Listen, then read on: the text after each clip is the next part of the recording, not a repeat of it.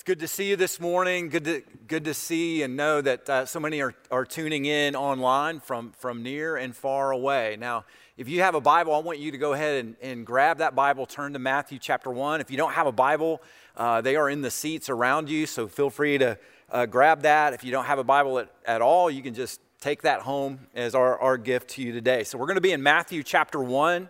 Uh, we're going to read a, a section of the Christmas story from Matthew 1, but we're also going to jump over to Luke chapter 1, and we're going to read a part of that Christmas story as well. So, uh, for the last uh, couple of weeks, we've been in this series that we've been calling The Characters of Christmas. And so, we're really looking at the, the major players in the Christmas story uh, because so much of their lives are just like our lives. And uh, so, we're going to take a peek into the lives of Mary and Joseph today, and, and uh, we're going to see some very definite uh, connections between uh, what they uh, walk through and what we are walking through this morning. So, uh, one of the things that we, we do when we read scripture is uh, I invite you all to stand out of, out of reverence for that. And so, part of that is because we live in a very noisy world. we, we live in a world where everyone feels compelled to share their opinion. We, we turn on the TV, we see a lot of talking heads, and it's just kind of nonstop words, nonstop opinions, uh, nonstop uh, just, just speaking. And it's not that our opinions are not important, they are. It's just that we are looking for a word that lasts forever. And so, what we do is re- recognize that the scripture is God's speaking to us, His word to us that lasts forever. And that, that really calls for our reverence and worship that He would reveal His word to us. So, with that in mind, I'm going to ask you if you're willing and able, would you please stand as we read the word of God, Matthew chapter 1, verses 18 through 25. So, Matthew records this Now, the birth of Jesus Christ took place in this way when his mother Mary had been betrothed to Joseph. Before they came together, she was found to be with child from the Holy Spirit. And her husband Joseph, being just a man and unwilling to put her to shame, resolved to divorce, divorce her quietly. But as he considered these things, behold, an angel of the Lord appeared to him in a dream, saying, Joseph, son of David, do not fear to take Mary as your wife, for what for that which is conceived in her is from the Holy Spirit. She will bear a son, and you shall call his name Jesus, for he will save his people from their sins. And all this took place to fulfill what the Lord had spoken by the prophet Behold, the virgin shall conceive and bear a son, and they shall call his name Emmanuel, which means God with us. And then in Luke chapter 1, and we'll pick up in verse 26. Luke records in the sixth month, the angel Gabriel was sent from God to a city of Galilee named Nazareth to a virgin betrothed to a man whose name was Joseph of the house of David. And the virgin's name was Mary. And he came to her and he said, Greetings, O favored one, the Lord is with you. But she was greatly troubled at the saying and tried to discern what sort of greeting this might be. And the angel said to her, Do not be afraid, Mary, for you have found favor with God. And behold, you will conceive in your womb and bear a son, and you shall call his name Jesus. And he will be great and, and will be called the Son of the Most High. And the Lord God will give to him the throne of his father David, and he will reign over the house of Jacob forever. And as of his kingdom, there's, there will be no end. And Mary said to the angel, How will this be since I'm a virgin? And the angel answered her, The Holy Spirit will come upon you, and the power of the Most High will overshadow you. Therefore, the child to be born will be called Holy, the Son of God. And so the grass withers and the flowers fade, but not the Word of God. It stands forever. You may be seated. So, if you will, turn, turn back over to Matthew chapter 1. We'll, we'll start there this morning. And um, let me just kind of set the stage for us. You know, in a normal year, this would be the time of year, Christmas season would be the time of year that we would be receiving those infamous uh, family Christmas pictures. You guys know what I'm talking about? So these are the pictures of the family at the beach, and uh, you know it's just beautiful. It's a beautiful picture, and uh, the family's wearing khaki pants, and uh, a lot of times they're wearing white shirts, and you know their feet are in in the beach sand, and, and so many times the ocean is uh, is behind them. And, and so typically, and this is kind of the dark side of, of social media, is it not? That we kind of look at these, these kind of pictures and we think, oh, th- that is such a perfect picture, you know? And, and then we start thinking, they're a, they have a perfect marriage and uh, they have they have raised perfect kids and uh, they just have this perfect life. And, and all of a sudden, we just kind of start thinking these thoughts. And then we think, well, you know, why doesn't God give me a perfect marriage or perfect kids or a perfect life? And, and so, you know, God's kind of shorted me on, you know, on this. And so, um, and so we started immediately thinking those things. Now, the truth is this I haven't seen a lot of these pictures floating around this year uh, because this has been anything but a normal year. And so a lot of us had to cancel our summer vacation. So we never got this pick on the beach this year uh, because this has been an absolute crazy, crazy year. Now, but we do have some family pictures from 2020. Let me give you an example that I think characterizes um, 2020. Now, if you notice this picture, dad, he's on the, they're all on the front porch because nobody's going anywhere. You guys know what I'm saying? So they're on the front porch. Dad's in his jammies there he is clutching his precious toilet paper, and, uh, and he's on an all day Zoom call uh, because of work, and that's why he's wearing the coat and tie. Now, the kids should be doing e learning. Of course, they're not doing that. Uh, they're playing, they're doing something in the costumes. And mom, you know, she's feeling really good because it's nine o'clock in the morning and she's got a glass of wine in her hand. So so there you go. That's, uh, that's something that we look at and we say, been there, done that, and uh, in some cases still doing it. Can I get an amen to that? Yeah, certainly. Now, what about this family picture? Let me show you this precious family. Now, this is this is Mary and Joseph, and, and this is Jesus, and uh, it's I mean it's a beautiful picture, a beautiful a beautiful painting, and you know Mary is so beautiful. She's you know got her makeup done and everything, and she looks great, and Joseph looks awesome. You know he's he's like well trimmed. He looks like he's just walked out of sports clips. You know what I mean? And and then uh, the baby Jesus, of course, that's Jesus. So the glory of God there. And then that, that little bale of hay, that looks like a sort of sleep number bed there. Doesn't, it? Doesn't that look good right there? And so, um, so yeah, that's kind of the picture of perfection, the picture of serenity uh, in, in their eyes and in their hearts. But, you know, really behind that picture, there's a lot of struggle. And that's not really conveyed in the picture. And so, in other words, you know, a picture can only communicate a few things. It doesn't, it's not able to communicate everything. And so, behind this is really an imperfect Christmas for Mary and Joseph. And I think behind this is, is just the fact that Mary and Joseph's plans for their Christmas have been turned completely upside down. And so there's been a, there's been a lot of hardship that they've walked through to get to this point, but you don't see that in the picture. There's been a lot of doubt. There's been a lot of frustration. There's been a lot of uncertainty. There's been some misunderstandings. There's certainly been some family tension and family strain, but you don't really see that in the picture. And so there's a lot of struggle going on in the lives of Mary and Joseph just to get to this point, just to be able to take the picture. And I think it really speaks to something, something that's almost unspeakable. That the reality of what we're seeing here really speaks to not only just the, the beauty of the incarnation, incarnation just means God with us, that God has become man, that God has become one of us. So, so, so really the, so really Christmas just speaks to the beauty of the incarnation and the mystery of the incarnation. And the beauty of the incarnation is that Jesus would leave his throne in heaven and enter into the darkness and the, the brokenness and the struggle that is this world. That's just the beauty of it, that he would empty himself of his divine prerogatives and become one of us. And I think the mystery of the incarnation is really why he would do it in the first place. And you know me, you've heard me, you know, preach long enough to know that the answer to that is, well, he loved us, of course. But there was nothing requiring Jesus to come and die for us. There was no obligation for him to do that.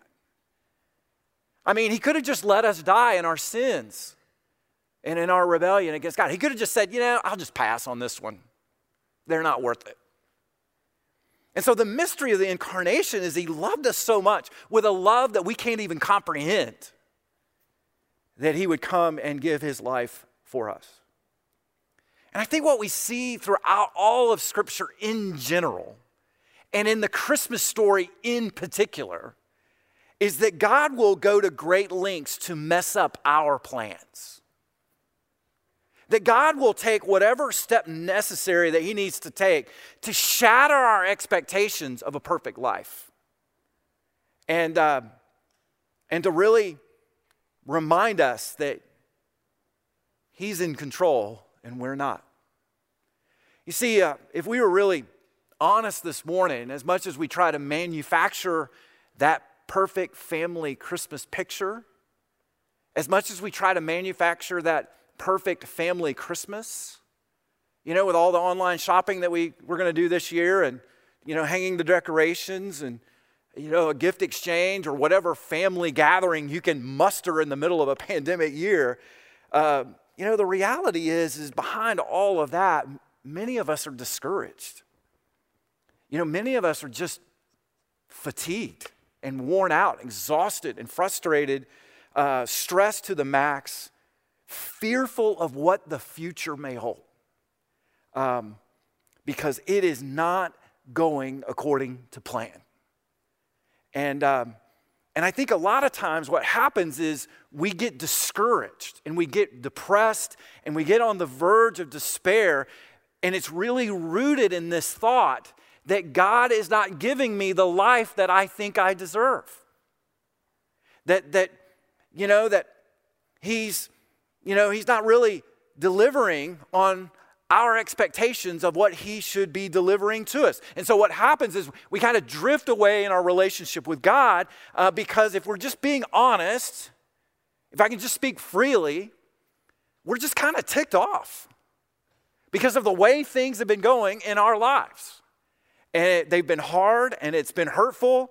And, uh, and so we just kind of, we just kind of aim the, you know, point the blame to God. And I think if we could just come to that place of looking at this from God's perspective, looking at our lives and our circumstances and our difficulties and adversities from God's perspective. I, I, think if we could just come to that place of taking just a small step of surrender, a small step of saying, God, you are God and I am not. And I'm going to trust you in the midst of these circumstances that I'm, I'm in then I think what would happen, the result would be, is that we would come to experience the peace of God, the power of God, and most importantly, the presence of God in our life. And that is what we need in a pandemic Christmas. Now, you know, when God was messing up Mary and Joseph's plans, uh, aren't you glad they didn't resist? aren't you glad they're like, no, God, we're not doing it your way. We're going to do it our way. Aren't you glad they didn't dig in and just press for their own kind of uh, view of how things should be going, you know? And, and uh, man, praise God that they didn't because uh, what we see in the scripture is they, they really relinquished control to God's plan. They, they surrendered uh, their lives to the plan of God, even though they didn't understand everything that was happening, um, probably until many, many years later. Um, but aren't you glad they did that? And so, what happened because they surrendered to God's plan, they experienced the peace and the power in the presence of God, which is, which is really all we need. It's all we need. So, here's what I want to do today I want us to, I want to take a few minutes and I want to talk about Joseph's imperfect Christmas. And then I want to take a few minutes and I want to talk about Mary's imperfect Christmas. And then I want to talk about uh, you know, what we do when we are finding that God is messing up our plans. How do you respond when God is blowing up your plans? When He throws a wrench right in the middle of everything that you've got planned for your world and for your life. What do you What do you do in that? I want to I want to just kind of touch on that. So so let's look at let's look at uh, Joseph's imperfect Christmas. This is from Matthew one, and let me just kind of walk us through this and kind of explain uh, what's going on in this Christmas story. So so Matthew records this. Now the birth of Jesus took place in this way, when his mother Mary had been betrothed to Joseph. Before they came together, she was found to be with child from the Holy Spirit. Now, So Mary and Joseph are engaged. They are espoused to one another. And engagement back in Jesus' day and in the Jewish culture is very different than engagement in our day and in our culture. Um, basically, what you had is a, a marital contract that was arranged by the parents. And so the groom's father would pay the bride to be's father a dowry. And that was really kind of a marital contract. And so uh, the bride's father would, would ensure that, you know, in case the, the future groom, for whatever reason, was not satisfied, he could, he could kind of back out of the whole thing altogether. So Mary and Joseph are engaged to be married, and what this specifically meant was that they could not live together or have sexual relations with one another for an entire year. And so the purpose of that was to prove their devotion to each other, uh, their, their devotion to God. It was, it was really a time of testing, it was a time of really solidifying. Uh, their f- fidelity uh, to God and to one another. Now, here was the dilemma for Joseph. The dilemma for Joseph was Mary, in the middle of this engagement espousal period, is pregnant. Now, what is he supposed to do with this? And, and so he's not really sure, but what he realizes is it seems like, at least on the surface, that she has violated the sacred trust, that she's proven not to be faithful. And so at least this is what Joseph's thinking. It's in the realm of possibility. Certainly, it doesn't match what he knows of her character, but it's, it's reality at this point. And you can only imagine kind of the conversation that took place between Mary and Joseph as she was trying to explain all of this to him. Well, you know, I haven't been with any man, but I'm pregnant through the power of the Holy Spirit. And so the angel spoke to me and said this, and Joseph's going, Yeah, right, Mary. Yeah, right. Because this has never happened before. There's not a blueprint for this. And so, what Joseph is facing is the reality that he is a descendant of David. And they live in a very kind of small village of Nazareth where, you know, when a scandal hits a, a small village, a small community, we all know what happens when that happens. Everybody starts talking, everybody starts chirping. And so, uh, to complicate matters even more, there was the matter of the Jewish religious law, which basically gave Joseph the right to publicly humiliate Mary as an adulterer. So, what in the world does Joseph do with all of this? Well, we see this in verse 19 because Matthew tells us, and her husband Joseph, being just a man and unwilling to put her to shame, that really speaks of his love for her and, and her family resolved to just divorce her quietly. So, so basically, he comes up with the plan. I'm just gonna, I'm just gonna get out of this. I love her, but I can't trust her. I don't know what in the world all this stuff is with, you know, with the angel and the Holy Spirit and all. I don't understand that, and so I'm just gonna divorce her quietly. Now, church, let's just think about it from Joseph's perspective. This is not what he planned. This is not how he envisioned his life going. I mean, I think he probably knew Mary for a long time. I think he loved Mary. I think he dreamed of being able to be married to her and to raise a, you know, raise a family with her and, and to kind of establish their life, you know, over the long haul. That was his plan. That was what, what he wanted to see. That was kind of, uh, you know, that was, that was kind of gold for him. And, and, uh, and so it's not going that way. And so when your life's not going as it's planned, as you kind of planned it out, what do you do with that? You know, maybe some of you, you, you know, you, you dreamed of getting married, you, you walked down the aisle, you, you got in the limousine to go off to the honeymoon, and, and all you could deal with is marital unfaithfulness, or maybe a loveless marriage, or maybe divorce. Or maybe your marriage is good, but your kids have been deeply disappointing to you. Or maybe you couldn't have kids at all. And you know the pain of that. What do you do with that, church? Where, where, where do you go with that? And so and so I think that's a little bit about what Joseph's thinking. And so the angel all of a sudden appears to him and begins to begins to communicate to him that God is working because you see this in verse 20. And so Matthew records this, but as he considered these things, he's thinking about all of these things. He's trying to figure out how to handle this. Behold, the angel of the Lord appeared to him in a dream saying, "Joseph, son of David, do not fear Do not be anxious to take Mary as your wife, for what is conceived in her is from the Holy Spirit, and she's going to bear a son, and you will call his name Jesus, for he will save his people from their sins. Now, I love this because God has given Joseph exactly what he needed at exactly the right time. And he explains to him what is going on and what he needs to do. And Joseph surrenders to God's plan at that moment and does exactly what God tells him to do. He takes Mary as his wife. They, they have the, you know, the baby Jesus and they, and they name him Jesus. God has messed up his plans.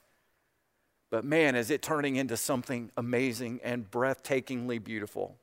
Now, let's look at it from Mary's perspective. Turn over to Luke's Gospel, chapter 1. And we'll look at it from Mary's kind of point of view in this. And so Luke paints the picture of Mary a little bit more specifically. Let's, let's look at verse 26. We'll kind of walk through this. So in the sixth month, the angel Gabriel was sent from God to a city of Galilee named Nazareth uh, to a virgin betrothed to a man whose name was Joseph of the house of David. And the virgin's name was Mary, and, and he came. The angel came to her and said, Greetings, O favored one, the Lord is with you. Man, what a great descriptor. The Lord is with you.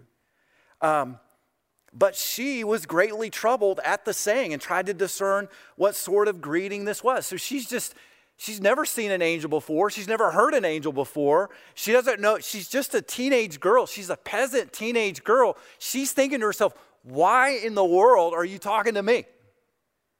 Don't you know who I am? Don't you know who I'm not in this world? And she's greatly troubled that she has found favor, uh, that, that the angel said, The Lord is with you. You know, it seemed like a kind of a normal, ordinary life, doesn't it? That's, that's how she's thinking. And so it goes on to, Luke goes on to say, And the angel said to her, Do not be afraid, Mary, for you have found favor with God. And behold, you will conceive in your womb and bear a son, and you shall call his name Jesus, and he will be great, and he will be called the Son of the Most High. And the Lord God will give to him the throne of his father David, and he will reign over the house of Jacob forever. Um, and of his kingdom there will be no end. Now, this is, I mean, she had to be, church, wide eyed with what are you talking about? Like she is going to give birth to the hopes and dreams of the people of Israel. She, she, that's what she's hearing. And this king that she's going to give birth is going to reign forever. Now, here was the problem. Here's the tension that she's living with. She's she was raised in a good Jewish family. She understands Jewish law and she understands the ramifications of what the angel is saying. She is pregnant outside of wedlock. And uh, she knows the implications for that.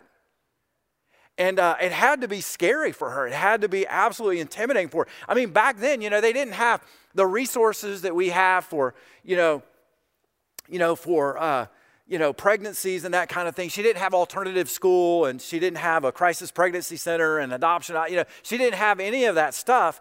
What she knew is she knew that she could face scorn for this even though she has not done anything wrong. And uh, she's thinking, nobody's going to believe this story, this crazy story that I haven't been with any man, but I'm, I am pregnant through the power of the Holy Spirit. Who in the world is going to believe this? And then we look at verse 30, 35, um, and it says, basically says this, and the angel, uh, and she asked, and Mary said to her, How will this be since I'm a virgin? And the angel answered her, The Holy Spirit will come upon you and the power of the Most High will overshadow you. Uh, therefore, the child to be born will be called Holy, the Son of God. And so the angel says, Look, God's going to do this. You don't have to worry about it. And so now it's at this moment that her plans get all messed up because this is not what she was planning. This is not what she had in mind for her future. She's thinking, I can't wait to get married. I can't wait to start a family with Joseph. We're going to live together. We're going to, you know, we're going to we're going to do the thing and we're going to have joy and we're going to serve God. That was her plan and all of a sudden the angel shows up and turns all of that on its head. And she now has her imperfect Christmas. Now, let me just give you a couple of illustrations that kind of dig on this down a little bit more deeply. Um, she has to deal with this trip to Bethlehem, this imperfect road to Bethlehem. And so the, the gospel writers tell us that Rome has decided that they're going to tax the entire empire. So, what they do to facilitate that tax is they have to do a census first. They have to count everybody, which will establish the structure for taxation. So, that means Joseph and Mary have to go down to Bethlehem, which is about 92 miles away. All right. So, this is their Christmas that's getting set up here. And, and so, now just, just think about this. Think about the difficult journey that she had uh, with Joseph down to Bethlehem. This is a, a windy, dirty, dusty road. Uh, they're going to walk 17 to 25 miles a day for about four days. And uh, this is going to be difficult. The last stretch of that going into Bethlehem is the most difficult stretch. There's an elevation there of 3,500 feet. And, uh, and so this is not going to be easy. And so, where would they sleep at night? What would the weather be like? Did Joseph actually have a donkey for her to ride on? The scripture doesn't tell us that he had that for. Hopefully, he had a Jeep for her. You know what I'm saying? A four wheel drive. But I doubt that they had that. They might have walked this thing. We don't really know. But the point of it is this this journey is far from the Hallmark picture that we see on the Christmas cards. This thing is this thing is difficult and it's hard and it's a struggle just getting down to Bethlehem to register for the census. So things are very much imperfect for them. Now, here's the imperfect childbirth. They finally get to Bethlehem. And they're heading up to the Bethlehem Holiday Inn and there's no vacancy. And uh, there, I mean, there's so many people that are flocking to Jerusalem and to Bethlehem. Bethlehem's kind of a suburb of Jerusalem. And so there's so many people heading there because of the census. There's no room for anybody. And, uh, and, so, and so they probably, they probably thought about staying with a relative. But for whatever reason, the relatives did not welcome them in. It could be, first of all, it could be because uh, they already had other relatives. They were at capacity, there was no room for them. The other thought, and Bible commentators kind of mention this, that it could be that their family kind of scorned Mary and Joseph because she was pregnant outside of wedlock. That's a definite possibility. And so there you go, imperfect Christmas. Things aren't going as planned. And to make matters even more challenging, the only place that they could stay was in a cave where you keep animals. Now, can you imagine how dark and damp and dank that would be. And uh, I remember when my boys were born at Community South, man, it was pristine and plush and uh, polished inside Community South Hospital. Uh, but where they are, that's not Community South Hospital. Uh, let, me, let me just tell you that. So, um, so this, is, this is Mary and Joseph's story. And uh, this is their imperfect Christmas. And so their world is not going according to plan. So I bring up the question again What do you do when things aren't going according to your plan? What do you do more specifically when God messes up your plans? Well, let me share with you three, three things you can do, all right? And uh, the first one is this when God messes up your plans, I, I think first and foremost, we, we need to realize that God is trying to get our attention when God messes up our plans, we need to realize that He's really trying to get our attention. Now, what I mean by that is this clearly, Mary and Joseph were chosen by God to play a special role in redemptive history. Okay? They're going to give birth and they're going to raise the Messiah, the Son of God. So they have a clear and special calling from God uh, to to in, in redemptive history. And so, and so the plan was so amazing and so unbelievable. The only way that, that Mary and Joseph would know what's going on is that, that God would speak to them supernaturally through an angel. That's the only way they're going to understand what's happening. And, and so God sends an angel to speak to both of them to kind of clarify his will for their lives and, and to give them direction. Now, here's the thing, church. You and I don't need an angel. Because we live in a we, we're not we have a different call from god and we live in a different part of redemptive history So you and I don't, we don't need an angel speaking to us. I've never even heard an angel speak. I've never seen an angel speak. Um, I, you know, there's been stories about people who have, uh, but I've never heard it. But here's the point, church. You and I don't need an angel speaking to us because what God has given to us in this time of human history and, and redemptive history is His Word. And God primarily speaks to us through the Word of God. And so God will speak to you through creation, He'll speak to you through other people, He'll speak to you through circumstances in your life. He will also speak to you through impressions of the Holy Spirit working in you. Now, you have to be careful with that a little bit. You've got to test the spirits, as, as um, John will tell us, uh, because Satan can give you an impression. And, you know, you can give yourself an impression. Uh, you can think that a word from God uh, is a, you can think that an impression is a word from God, but when it really is, you, you know, you ate 16 tacos for dinner last night and it's just a quiver in your liver. You guys know what I'm saying? So you got to test the spirits. But the primary way, even in all of that, the primary way is this that God speaks to us in His Word. That's how He speaks to us. And so, and so what He wants is to get our attention. And uh, when he wants to get our attention, what he wants to do is reveal himself to us. He wants to show us himself and his glory. Now, here's the problem we have ADD. We have spiritual attention deficit disorder. You guys tracking with me? And part of the problem is this that we get so preoccupied with the cares of the world. We get, we get so lured into chasing what the world promises to give us that we, we turn a deaf ear to God. We're not listening to Him because we're really listening to the voices in the world.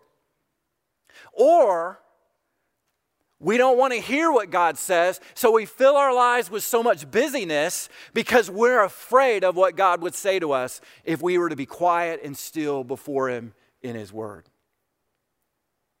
See, we're really afraid of what He might say to us. And so, what does God do? He rearranges our plans to get our attention. He will throw a wrench right into how we have things, how we thought things should go, and how we had our lives planned out. And, and so, just to stop us long enough to get us to a place of saying, God, what are you trying to teach me? What do you want to show me here? See, oftentimes when our plans get messed up, what happens is we think, God, why are you trying to punish me? Which is the wrong question. The, wrong, the right question is this God, what are you trying to show me? What are you trying to teach me in this? I love what Oswald Chambers says about this. He says, he says, the destiny of my spiritual life is such identification with Jesus that I always hear God and I know that He always hears me. See, if I am united with Jesus Christ, I hear God by the devotion of hearing all the time. A lily, a tree, a servant of God may convey God's message to me. What hinders me is that I am too taken up with other things. But our attitude should be Speak, Lord, for your servant is listening. And so, oftentimes, when God wants to get our attention, He is, he is trying to He's trying to grow us and change us and to keep us from making a painful choice.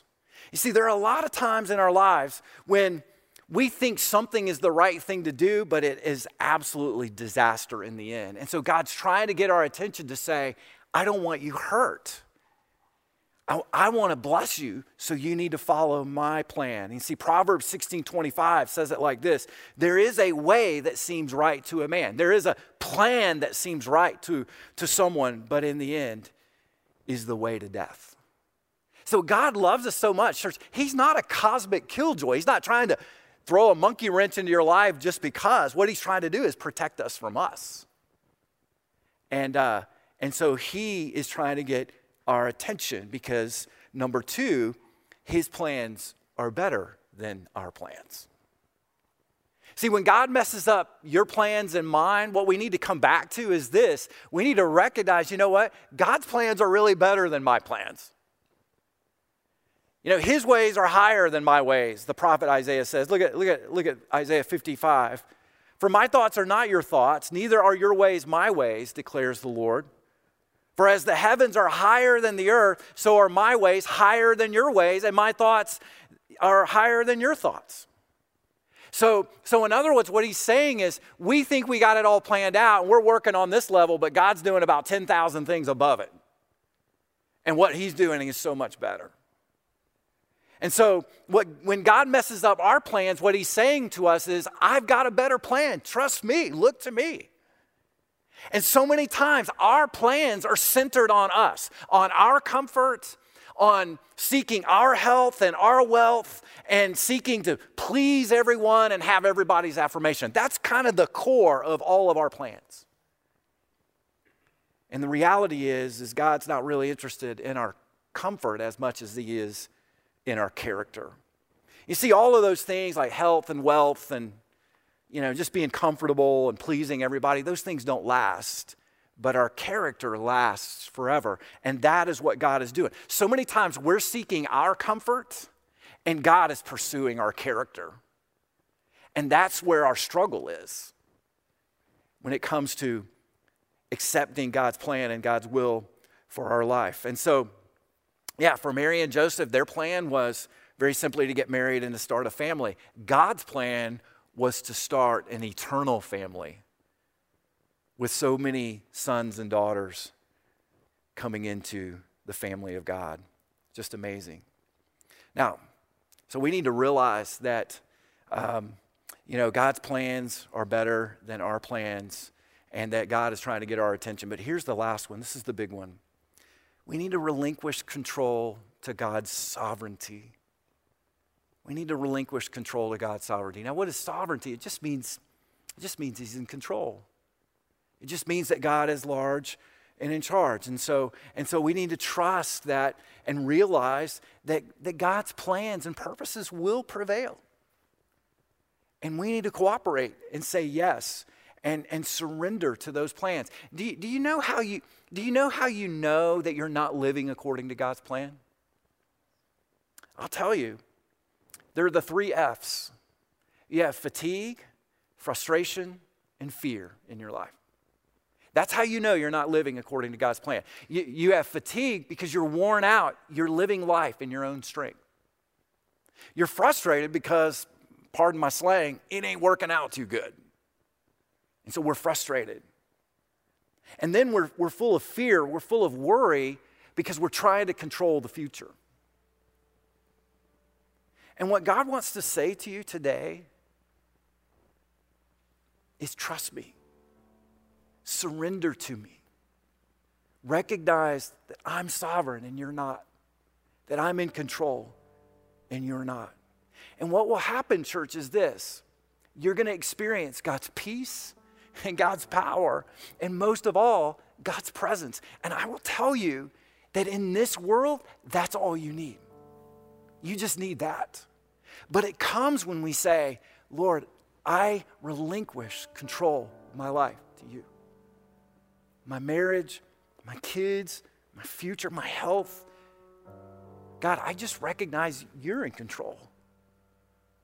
And you are good. And your plans are better than my plans. And so you have my attention. So, church, as we close today, can I just ask you a question? What are you trying to control right now? Who are you trying to control? Maybe you need to come to that point of just saying, God, I, I just relinquish control of my life to your plan and to your ways. You see, that's what Mary and Joseph did. They did it all the way through. That's why we're telling their story 2,000 years after the fact. And so, I just want to encourage you take that step of faith that says, God, I believe you. I trust your promises and your word. And if I have you, I have all that I need in this life. You think about it from Mary's perspective, you know, the plan of God was unfolding over the course of Jesus' 33 years to her. And I'm sure there were times when she thought she figured it out. She, she knew what was going on. And then all of a sudden she looks up and Jesus is being crucified. And she probably thought to herself, I just don't understand this. I just don't get this. This is, this is the worst thing. How could it end this way? It's, it's, this is the greatest defeat in human history. And what she came to realize, what we all have come to realize, is that God takes defeats and he turns them into triumphs. He takes evil and he uses it for good. He took the death of Jesus and on the third day raised him from the dead. Isn't that great? Can I get an amen to that? And that's the power of God. And that's what God does when you and I surrender to his plan.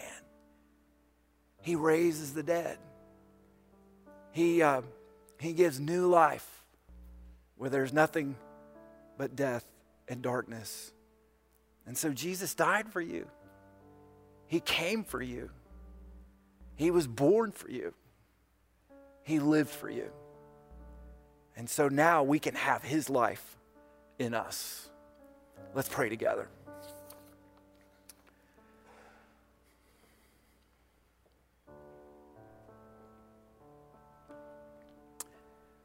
Heavenly Father, we, we marvel at your plans.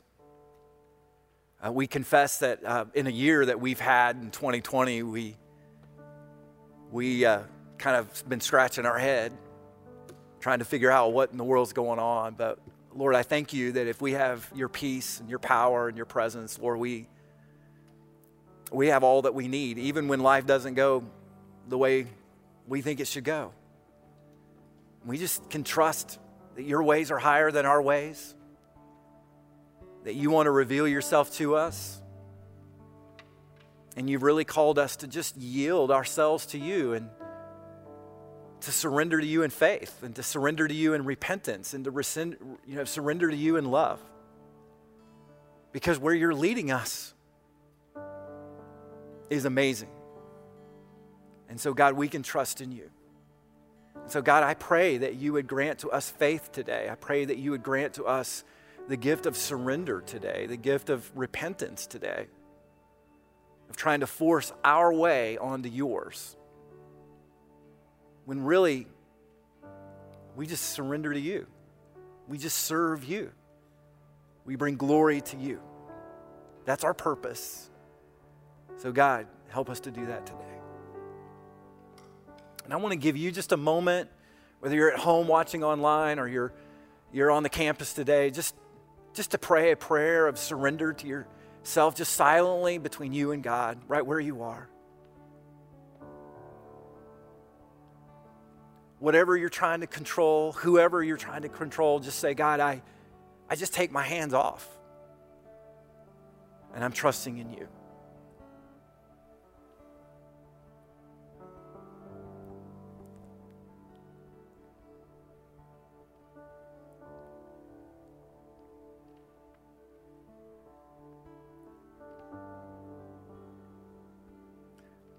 God, thank you for the promise that if we'll trust in you with all of our heart and lean not in our own understanding, if in all of our ways we'll acknowledge you, yield to you, Lord, you will make our path straight.